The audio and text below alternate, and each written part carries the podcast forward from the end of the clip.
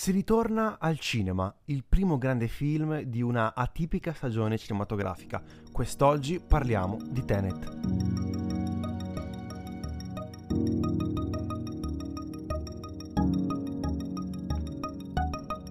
Hanno riaperto le sale cinematografiche e piano piano la gente inizia a ritornare in sala. E questa da qualsiasi punto di vista la si veda secondo me è una grande vittoria. Ed è una grande vittoria di Nolan. Vorrei iniziare proprio a, a dire ciò per fortuna che hanno riaperto e per fortuna alla fine è arrivato Nolan un regista inglese che noi bene o male abbiamo sempre anche comunque criticato mantenuto un occhio critico eh, e anche di apprezzamento nel confronto del regista britannico che eh, riesce finalmente a portare un blockbuster eh, in sala in questo periodo disastrato e per questo veramente meriterebbe eh, qualsiasi riconoscimento secondo me. Iniziamo però a parlare di Tenet, e iniziamo a entrare un po' diciamo più nel dettaglio di questo film. Tutta la parte iniziale sarà senza spoiler. Eh, sul finale, ovviamente con debiti avvisi, parleremo un pochino di più in dettaglio della trama e dei vari avvenimenti, quindi sarà una parte più spoiler. Però ovviamente verrete avvisati e sarà una parte minuscola rispetto al resto dell'episodio che, ripeto, sarà senza spoiler. Partiamo subito da Tenet, partiamo subito dalla trama. Sì, una trama brevissima appunto per non fare spoiler un agente segreto si imola praticamente in una missione ai limiti del tempo per prevenire una possibile terza guerra mondiale. Esatto, la trama veramente in breve, eh, però effettivamente è quello che accade durante il film, perché partiamo subito da un grande presupposto, è una spy story, è un film di genere profondamente visto e utilizzato nella storia del cinema. Sin da subito secondo me si possono riconoscere due grandi ispirazioni che Nolan ha preso, anche se lui sostiene di non, aver, di non essersi ricollegato a nessun film del passato, però secondo me, e poi dopo lo vedremo, vi è molto Hitchcock e vi è molto James Bond. La mia opinione è che ci sia davvero tanto James Bond, anche non volendo, dato il genere, dato eh, gli, gli eventi, e Hitchcock per me invece è più una, una parvenza, non è cioè non sono elementi propriamente Hitchcockiani, ma dei richiami, a parer mio.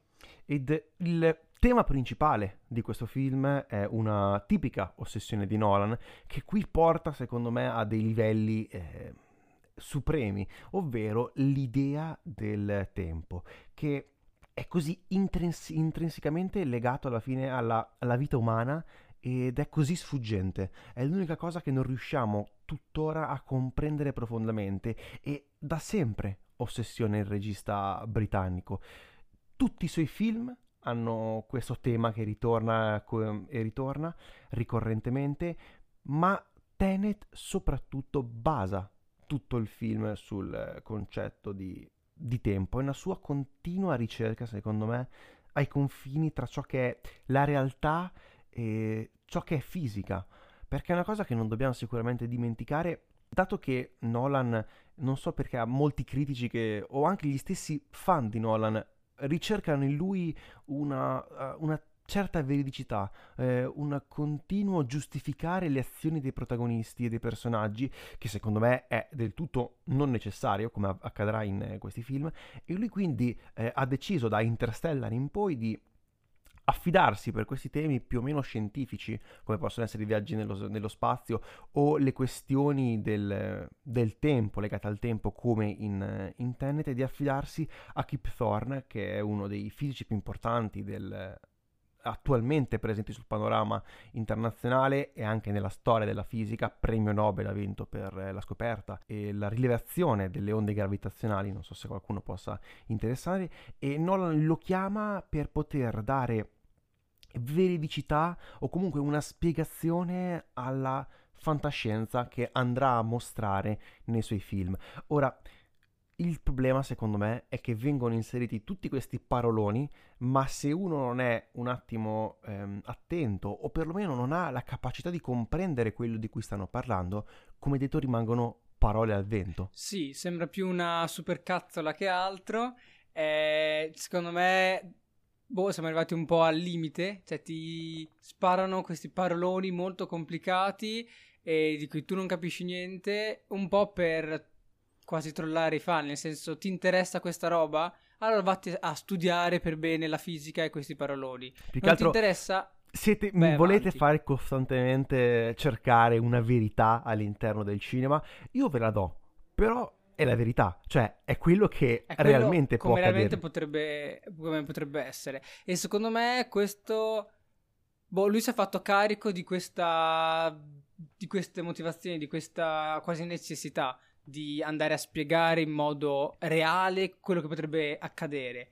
Però vai a togliere la parte di fantasy dalla fantascienza. Quindi rimane soltanto un film con delle spiegazioni scientifiche, però non è più fantascienza. Sì, vai a quel punto vai anche, secondo me, a togliere l'idea principale di cui avevamo parlato comunque con Hitchcock, il- la non necessità di dover spiegare tutto, perché stiamo parlando di cinema, stiamo parlando della magia del cinema e del potere dell'immagine che potrebbe bastare per eh, far sospendere eh, il giudizio sulla, sulla realtà. E invece Nolan ha un po' viziato i suoi fan con queste spiegazioni e spesso i fan che magari non vanno a guardare altro se non la trama e la bellezza d'impatto e vogliono ricercare proprio questa cosa verosimile ed è un- la critica che faceva Hitchcock e Truffaut ai critici stessi di quel, di quel tempo. Ed è una cosa che, ehm, a meno che tu non sia un fisico teorico o comunque un appassionato di fisica,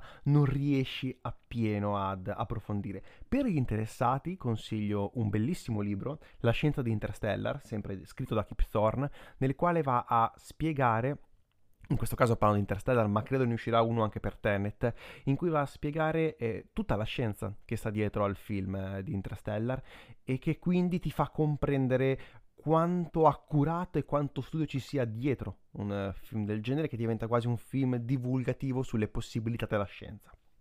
Ma torniamo dopo questa parentesi iniziale veramente al film. Il film di per sé, come detto, è una spy story, è un genere molto classico e dove secondo me Nolan riesce comunque a portare freschezza grazie alle sue idee.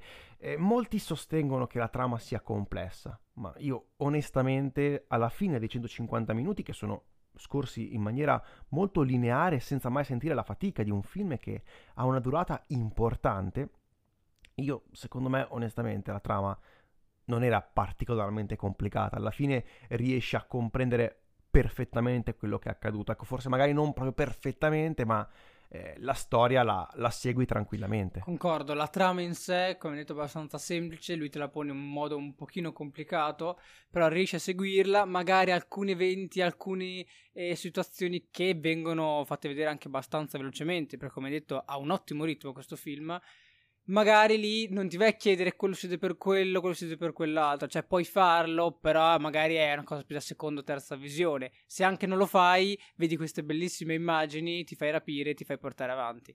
Sì, sono 150 minuti che passano in maniera bellissima perché sono molto veloci e c'è una netta separazione proprio tra il primo tempo e il secondo tempo, proprio tra quello che accade.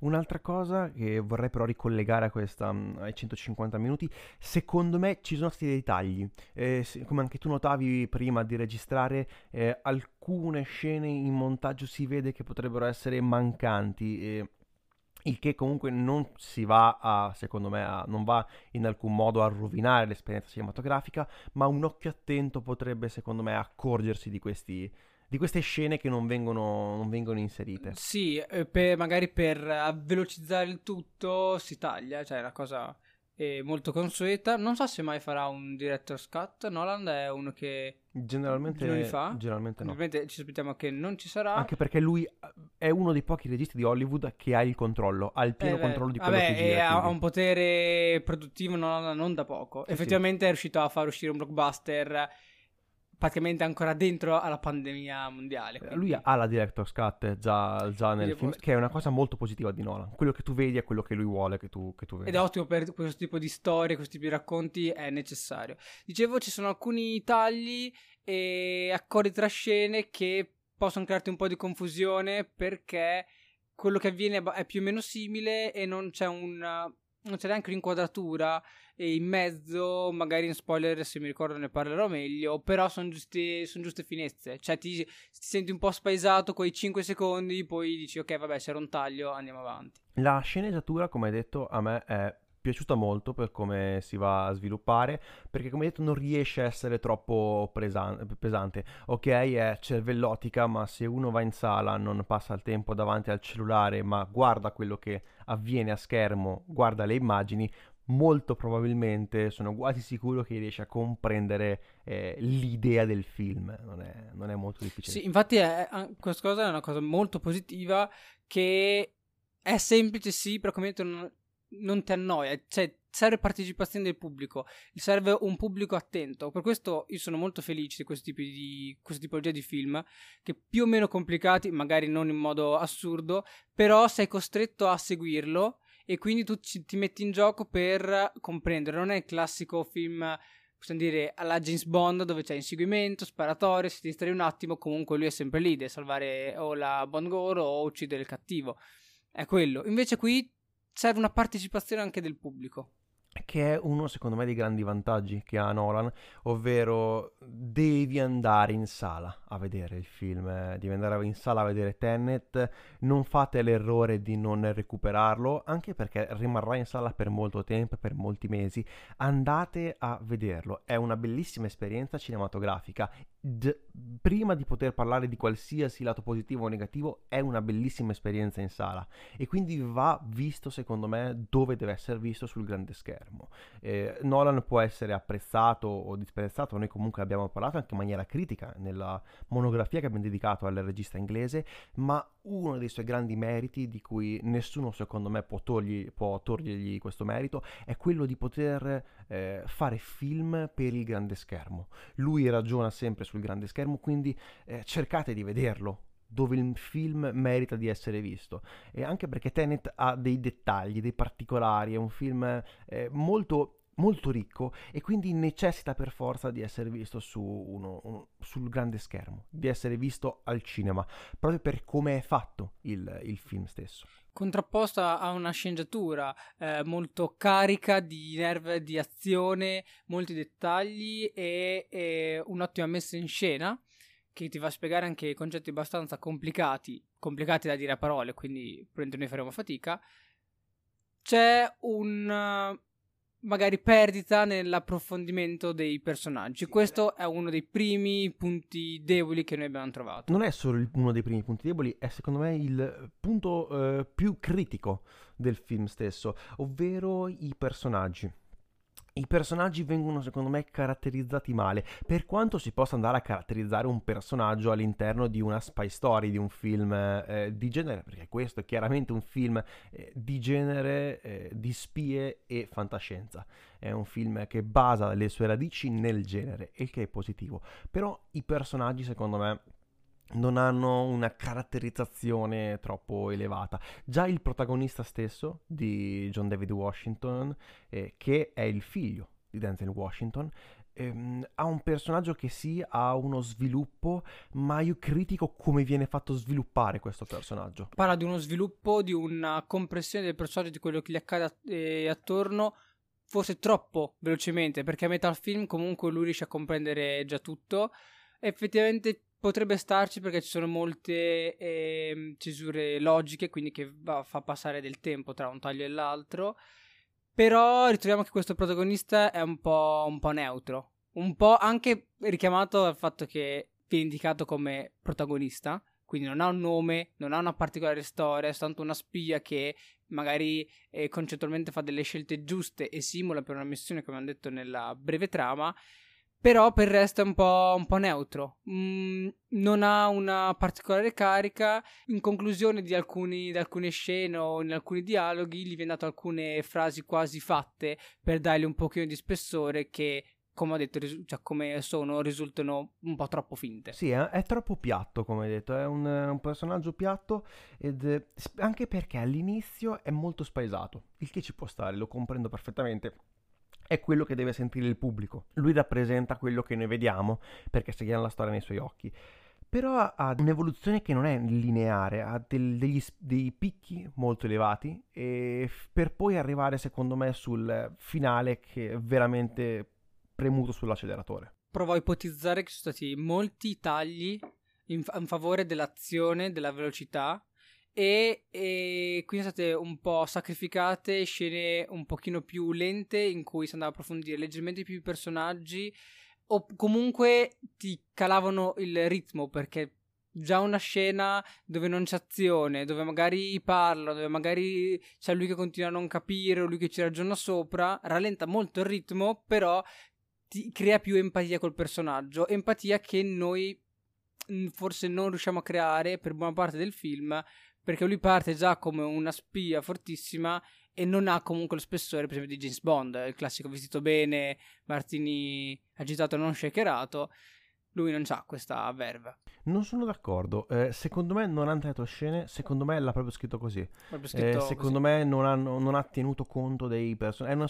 È, è, è, un suo problema cronico. Il tentativo di non, non riuscire mai a caratterizzare bene i personaggi. E uno che secondo me però è riuscito bene è Neil interpretato da Robert Pattinson, che è una spia che inizia un po' a guidare Novello Virgilio, eh, guida il nostro protagonista all'interno di questo... Eh, Girone de- infernale del tempo. Esatto, e quindi eh, lui sì, lui secondo me è molto bravo anche proprio per la recitazione stessa del, dell'attore che sta sempre di più secondo me dimostrando di essersi lasciato alle spalle il, un passato fatto di film veramente, Beh, in particolare un inizio di film. Abbastanza. Negli ultimi due anni stiamo parlando quasi ogni episodio, cioè nei film che sono usciti negli ultimi due anni, quindi negli ultimi episodi che stanno facendo parliamo sempre di Pattison in qualche modo. Ed cioè, ne parliamo sempre in maniera molto, è, molto È il nuovo Adam Driver.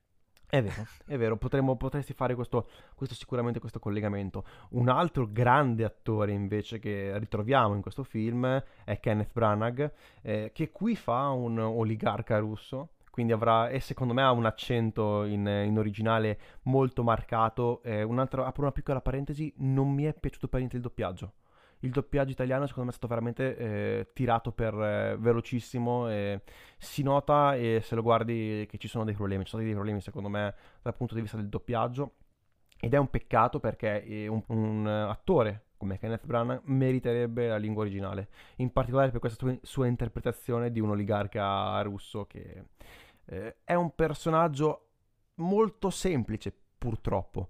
Eh, anche lui come il nostro protagonista ha una faccia e quella rimane per eh, tutto il film.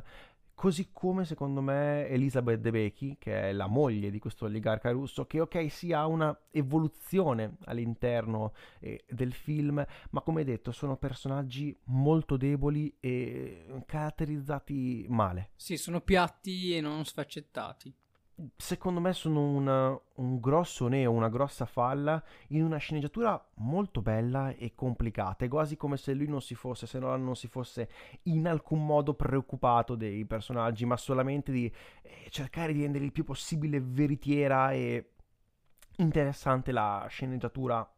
Infatti io ho un dubbio uh, perché non l'ha scritto non ha lasciato scrivere o non l'ha scritto con il fratello. Io prima parlavo della mia ipotesi che lasciava un po' il beneficio del dubbio, però effettivamente hai fatto, del, cioè, hai fatto i ragionamenti giusti perché spesso i film dove li ha scritti lui, i personaggi sono un pochino più deboli, mentre quelli scritti dal fratello, che fa il sceneggiatore, sono un pochino più, dire, un pochino più ricchi. Anche io personalmente, dato il tipo di storia, mi aspettavo fosse scritto dal fratello, quando ho visto scritto e diretto da Christopher Nolan, sono rimasto un po' Ah, cioè si è cimentato proprio... Perché secondo me sai che il fratello sta scrivendo Westworld alla serie su HBO, mm. quindi secondo me non ha avuto tempo di poter collaborare mi sembra strano, eh, però so, si sente questa, questa mancanza perché eh, proprio visto è, un, è, uno sceneggiatore, Jonathan Nolan, molto da serie tv e quindi riesce a dare una, eh, una, caratterizzazione migliore secondo me ai personaggi, dove in una serie tv è sicuramente molto più importante rispetto ad esempio ad un film, eh, perché comunque in Tenet si riesce a seguire perfettamente e non è solamente un, una falla che uno trova all'interno del film, però se uno si aspetta un film di genere, una spy story, in quel contesto posso anche capire che il personaggio non sia perfettamente eh, caratterizzato. È un problema, è chiaramente un problema di cui dobbiamo parlare.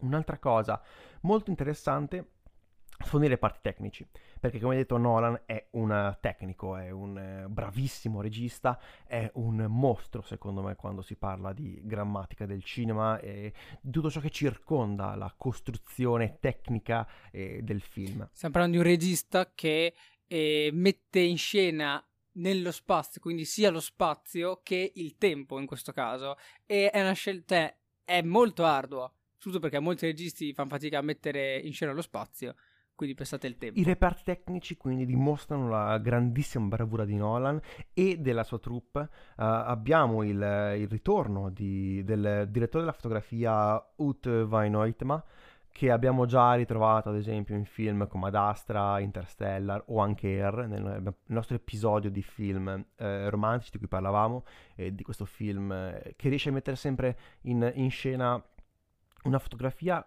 in questo caso abbastanza semplice, abbastanza te l'aspetti da sì. Nolan, eh, che però dimostra delle, ah, nasconde secondo me delle insidie. Sì, poi gioca molto, cioè, e spesso alcune scene sono molto contrastate ed è, a me è piaciuto, e c'è proprio delle inquadrature che sono pesantemente contrastate e, ed è piacevole questa decisione di non voler mostrare completamente tutto e tutto in modo perfetto come spesso magari Hollywood. Ne parleremo però magari sì, nella zona un po' più nella sezione sì. un po' più e secondo me perché... ci sono anche ci sono stati alcuni errorini però vabbè Un'altra cosa molto interessante e molto bravo secondo me è stato Ludwig Gorasson che qui si ritrova a prendere il testimone da Hans Zimmer per la colonna sonora. Eh, la colonna sonora mi è molto piaciuta come entri in perfetta simbiosi con eh, la storia e l'azione e in certi tratti è quasi eh, scavalca quello che noi vediamo, è molto elevata,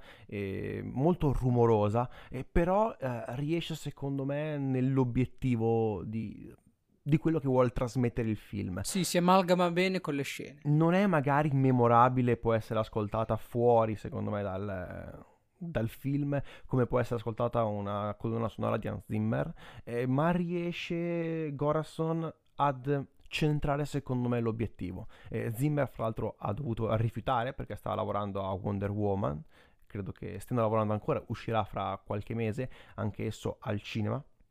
E quindi diciamo si è, eh, Nolan ha dovuto eh, perdere un suo collaboratore storico che comunque ha contribuito a rendere i suoi film eh, epici e riconoscibili.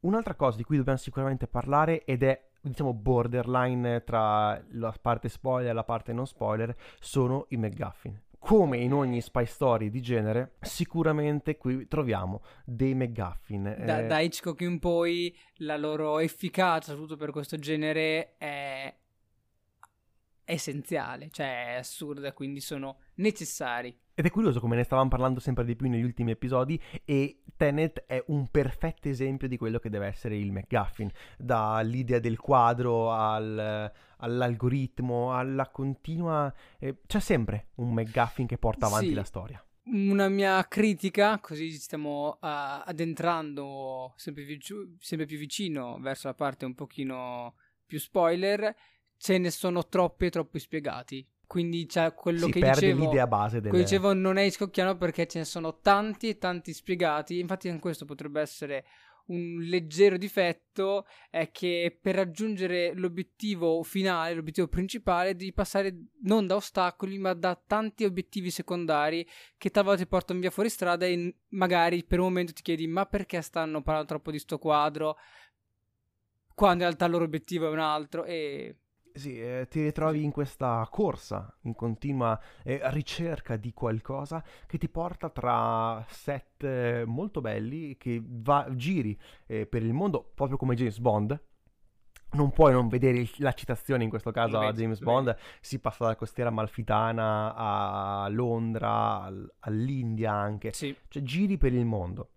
Direi che però possiamo quasi chiudere qui questa parte senza spoiler. In un panorama desolante, come quello per il cinema hollywoodiano e del cinema in generale, soprattutto negli ultimi mesi, Nolan secondo me riesce a essere comunque un faro e nel periodo più buio porta secondo me una bellissima esperienza cinematografica e non ci sono tanti registi che possono creare tali film e tali esperienze. Come detto, non guardatelo fuori dal grande schermo, andate in sala a vederlo perché eh, rischiereste di perdere la incredibile bravura tecnica di un regista come Nolan che ecco, riesce a portare, secondo me, il, il, suo amore per la materia, tu lo riesci a percepire al di fuori dello schermo.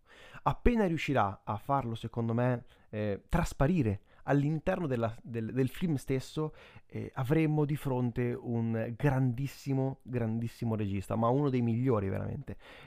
Però diciamo che per fortuna, per questo c'è ancora tempo. Nolan può fare ancora molti film e lo aspettiamo. Breve disclaimer finale, adesso noi andremo avanti con la parte spoiler, quindi potrete, se non avete visto ancora il film ma volevate sentire la nostra opinione, potrete fermarvi tranquillamente qui. Eh, ci trovate su Instagram, su Facebook, eh, Gmail, ecco scriveteci dopo la visione cosa ne pensate di questo film, fateci sapere tanto ci trovate un po' ovunque, eh, lasciate una recensione e condividete un pochino questo, questo, podcast, stiamo avendo grandissimi ascolti e siamo molto felici di ciò. Detto questo, tra... lascio un po' di silenzio e partiamo con la parte spoiler.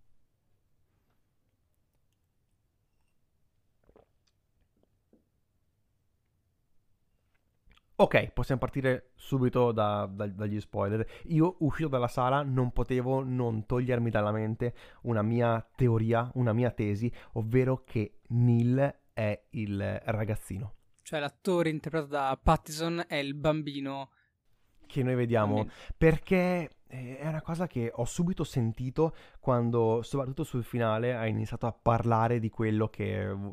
di come loro si sarebbero conosciuti tra un paio d'anni. Inoltre, questo bambino viene sempre ricordato e richiamato sempre dalla madre stessa, in maniera abbastanza irritante anche come detto, per, per, quel problema che hanno i personaggi, come, come il personaggio di Elizabeth Debicki, che in alcuni tratti veramente irritante, ok? L'importanza di tuo figlio, ma non è necessario che ogni 10 minuti me lo vieni a ricordare, per poi non mostrarlo mai in faccia. Sì, non viene mai mostrato in faccia. E questo mi fa pensare. Sì, però boh, personalmente sì, sono... È una mia idea. No? Sì, che... sì, secondo me è plausibile, però rimane una teoria perché non c'è nessuna comparazione a livello di immagini quindi per me non ha giustificazioni. Però, però comunque sarebbe, sarebbe interessante. Molto bello il personaggio di Pattinson, molto bello il personaggio di Robert e di come fo- va a svilupparsi. È, fo- è forse il più colorito, anche all'inizio lo vedi che beve, scherza, così, e lo vedi eh, perché... Lo vedi come se avesse un po' una facciata per non sembrare quello assolutamente troppo Perché serio. è il personaggio più evoluto di tutti. È il personaggio che alla fine eh, ha qualcosa da, da, dire e ha qualcosa che ha già vissuto e questo lo vedi in questo personaggio a differenza di John David Washington forse che... è quello che ha un percorso che magari noi non vediamo ma intuiamo più interessante anche rispetto al protagonista. Il protagonista ha tanto un percorso dove impara come dicevi te anche troppo velocemente perché già a metà film lui comunque capisce dopo... Sì, ma soprattutto sul finale lui diventa sì, il capo sì, assoluto di Tenet. Al finale cioè. capisce, cioè. ah ok, allora sono io il capo, io sono protagonista, quello che deciderà. Ok, ho roba. capito tutto, ho capito tutto, adesso vado avanti a, quello... a creare il, il, futuro. Quello è veramente molto molto tirato. Un'altra cosa che io non ho assolutamente apprezzato è, oltre sempre parlando dei personaggi, sono le motivazioni del cattivo. Cioè sono no, no, so, sono fragili, non sono veramente molto fragili, ok? Lui è stato uno dei primi a dover eh, andare a togliere le radiazioni, i materiali radioattivi nella, nella, sua Russia e questo gli ha fatto conoscere quello che starà accadendo eh, alla ricerca degli Ocrux eh, di, del, del, tempo. tempo. Li abbiamo chiamati così perché sono nove, sono sparsi che sono nel tempo, però lui li ha già rimessi insieme tutti tranne uno. Quindi siamo praticamente sta, alla velo- fine di Harry Potter. Veloci- esatto, velocizza il tutto. Eh, però fa un po' ridere che ci sono così tanti, poi sono già stati tutti già messi insieme. Però sì, c'è la sua motivazione sua del personaggio è che ha avuto la possibilità di metterli insieme. Però è un depresso e, e, e estremamente egoista. E quindi se lui muore, fa finire tutto. Ma soprattutto eh, è l'unico che porta con una linea di dialogo una certa idea sull'ambiente, un'idea politica. Sì, va, va a spiegare perché quelli del futuro vogliono distruggere il passato. Però, come detto, lo dice un personaggio che fino ad ora abbiamo visto essere eh, molto cattivo oligarca russo. Sì, eh, e, poi quindi lo, e, poi lo, dice. Non cioè, sai se è vero o no, non lo non, percepiamo. Non lo mostra, non viene mostrato, quindi è qualcosa che non sai se sia vera Ri- o no. Che riferito a questa cosa del futuro, del passato, eh, non potevo dirlo prima, però eh, mi ha fatto molto ridere, e anche te, come Nolan ha detto... Cioè, tu dice palese, stiamo parlando di un paradosso, io non vado a spiegarlo, ci sarà un paradosso perché il paradosso avviene, poi lui se ne lava le mani, ti dice è un paradosso, punto. Il paradosso del nonno. Il nonno, praticamente è il... ehm, Se tu tornassi indietro nel tempo e ammazzassi tuo nonno, tu non saresti mai nato, quindi non saresti mai potuto tornare indietro nel tempo ad ammazzare tuo nonno. È un paradosso e, e Nolan lo utilizza per spiegare tutto quello che sta accadendo. E l'ho trovato lava le molto- mani, è Se le geniale. mani. Eh, sì, anche perché ti ritrovi a dover parlare di viaggi nel tempo, anzi, neanche viaggi nel tempo, e di ritorno indietro, Sì, di que- inversione dell'entropia. È una cosa molto molto interessante, è una cosa molto interessante. E ovviamente quando si parla di viaggi nel tempo è tutto molto teorico e sai che boh, crei paradossi e problemi. Se tu dici già, guarda, non mi interessa più di tanto, se volete studiare queste cose, studiatevele queste teorie fisiche. A lui interessano molto, però alla fine del film non poteva essere eccessivamente contorto. Sì, è molto bello come in pratica riesci a tornare indietro e devi rivivere ed è una cosa anche molto, alla fine, molto semplice da poter comprendere. Sì, sì. Il tempo va avanti, tu puoi andare indietro ed eh, a- proprio a livello visivo, come l'hanno anche mostrata, è abbastanza Sì, ti colore il rosso eh, che va avanti, blu che torna indietro, è abbastanza È una cosa facile. che ritorna costantemente da, da metà film in poi e quindi ti permette di comunque eh, comprendere perfettamente solo attraverso l'immagine quello che sta accadendo. Sì. Come detto, la trama non è troppo contorta. Io arrivando in sala, purtroppo aspettandomi già dal nome Tennant una qualche manipolazione del tempo e conoscendo Nolan, ero già attento fin dai primi momenti. Ecco, se fosse avesse fatto un film di James Bond nel quale a metà film tornava indietro nel tempo, allora sarei veramente rimasto colpito era e mi sarei perso assurdo. completamente. Però in questo caso sono stato molto attento e sin dalla prima scena ho notato che secondo me ci possono essere dei collegamenti con col finale con quello che accadrà, diciamo, su, al, protagonista, al protagonista. Perché Sì, eh, alla fine, eh, come dicevo, la- le- il film è ben diviso in, primo tempo e secondo tempo. Il primo tempo c'è quel giochino di lui combatte contro quello vestito di nero che è, è un invertito, cioè va a ritroso praticamente. Se stai un po' attento e hai visto un po' di film di questo genere, sai che, sai che era lui. Sì, lo riesci Anche le reazioni di Pattison, che no- poi non lo vedi senza casco, sai che è lui, quello te lo aspetti, assolutamente. Sì, è una cosa che comunque, ok, è un colpo di scena e comunque bene o male a metà film lo riesci a comprendere. Se non l'hai capito all'inizio, a metà film Sì, poi arrivi te lo, te lo dice proprio palese, guardate, era lui. Boh, forse quello l'hanno un po' ca- anche un po' troppo caricato. Sì, no, per questo che però dico, ok, trama complicata, ma onestamente io eh, vorrei, vorrei farvi vedere The Wailing in, in coreano e, e v- vorrei vedere cosa capireste di, di quel film se trovate questo film. E, e lì non c'è un viaggio nel tempo. È Eh no, è solo quello che parlano, cioè non parlano, e quindi vi arrangiate voi. Ed è, mm, sì, ed è- ripeto, è una bella trama, una bellissima sceneggiatura, una, È un bellissimo film di, storia. intrattenimento. È un È ottimo film di intrattenimento. È un film fantastico da questo punto di vista. Altre, altre cose, sicuramente sì, la fotografia, come detto, questa predominanza del rosso, predominanza del blu, Blu, poi. molto ben eh, fatta. Poi viaggia tra tonalità un pochino più grigie, tipo gli inseguimenti, a quelle magari un pochino più cariche, un po' da Hollywood, che se sei in India essere tutto un È, pochino è giallo. molto, è un film, eh, Nolan è sempre hollywoodiano. E se no che altro? Eh, ci sono stati dei controluce che a me non, non mi hanno fatto impazzire. C'è la scena eh, quando loro sono tipo sul cratere che parlano, verso, proprio verso la fine, e c'è un controluce sul protagonista un po' troppo forte, non so se per necessità, quindi per me non era un po', era proprio un faretto frostato. Era, era molto forte e non sai dove arriva perché la luce chiave è tutt'altra parte. Però questa è, l'u- cioè, è l'unica cosa che ho notato perché guardavo anche il resto. Poi è chiaro, secondo me bisognerebbe rivederlo questo film, ma non tanto per comprendere appieno tutte le sfumature presenti, ma perché, come detto, è un bellissimo film. Sì, è. E l'unica cosa magari che può sembrare secondo me più in confusione è proprio il finale, il combattimento finale, in cui è abbastanza tutto, lascia tutto da- per scontato da quel punto. Sì, però come dicevo, lì te lo godi visivamente. Anche quello del palazzo è, è un sacco interessante. Prima la button sotto, poi si costruisce la button sopra. È molto interessante. E poi non so se per quanto riguarda linee temporali sono problemi o no. Quelli, Io non ne ho quelli, rilevati, quelli però... eh, Bill dice non mi interessa. È un paradosso, Paradosso. problemi vostri a pensarci.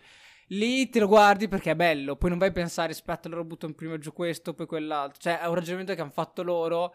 E se visivamente ti torna, ti scorre avanti perché durano poco. Un altro er- errore che secondo me non lo so, è, è una cosa che mi è rimasta abbastanza impresso perché all'inizio, quando è sulla uh, barca, prima di metterlo, cioè dopo la prima missione, Sì. dopo l'opera, è sulla barca, c'è un, uh, un, un controcampo con una quinta che inizia senza cioè, il protagonista sulla barca e, e che è col suo interlocutore. È senza qui siamo su è il controcampo sul protagonista senza quinta. Dopo un po' si aggiunge con il movimento dell'altro attore la quinta.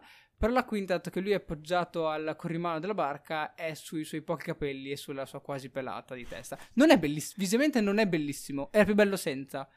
Non, È era, un non era una bellissima quinta, se È una, una macchia in una... In una... Sì, no, è che è proprio in primo piano, anche se è una quinta, quindi è molto sfocata, però vedi che la mancanza di capelli... Sì, diciamo, è una macchina della regia di, No- di Nolan, che comunque è sempre stato molto attento e al dettaglio Sì. e alla ricerca dell'inquadratura perfetta. E come detto, è un film che mi aspettavo da Nolan, sono rimasto molto co- piacevolmente sorpreso e direi che non c'era modo migliore secondo me di ritornare in sala con comunque un ottimo film, un bellissimo film di intrattenimento, un grandissimo blockbuster.